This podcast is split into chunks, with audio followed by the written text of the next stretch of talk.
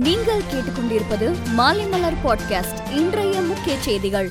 தமிழக முதலமைச்சர் மு க ஸ்டாலின் வரும் இருபத்தி ஆறு மற்றும் இருபத்தி ஏழாம் தேதிகளில் துபாய் செல்கிறார். நூத்தி தொண்ணூத்தி இரண்டு நாடுகள் பங்கேற்கும் கண்காட்சியில் தமிழகம் சார்பில் அமைக்கப்படும் அரங்கில் கலந்து கொள்கிறார். தமிழகம் முழுவதும் கோவில்களில் நூத்தி இருபது கோடி ரூபாய் வாடகை வசூல் செய்யப்பட்டுள்ளதாக அமைச்சர் சேகர் பாபு தெரிவித்துள்ளார். இலங்கை பொருளாதார நெருக்கடியில் சிக்கி தவிப்பதால் மின் உற்பத்திக்கு தேவையான எண்ணெயை இறக்குமதி செய்ய முடியாமல் தவித்து வருகிறது. இதனால் மின் நிலையங்களில் எரிபொருள் தீர்ந்து விட்டதால் மின் விநியோகம் கடுமையாக பாதிக்கப்பட்டுள்ளது.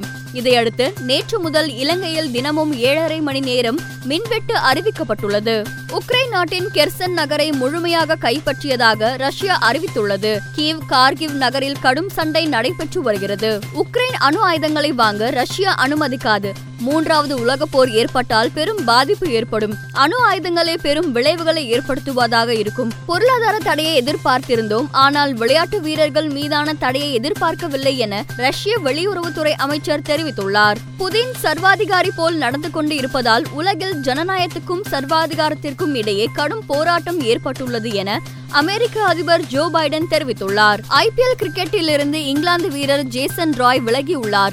பயோ பபிளில் தொடர்ந்து அதிக நாட்கள் இருப்பதால் சோர்வை ஏற்படுத்தும் என்பதால் இந்த முடிவுக்கு வந்திருப்பதாக தெரிவித்துள்ளார். ஜேசன் ராயை குஜராத் அணி ஏலத்தில் எடுத்திருந்தது குறிப்பிடத்தக்கது. மேலும் செய்திகளுக்கு மாலைமலர் டாட் காமை பாருங்கள்.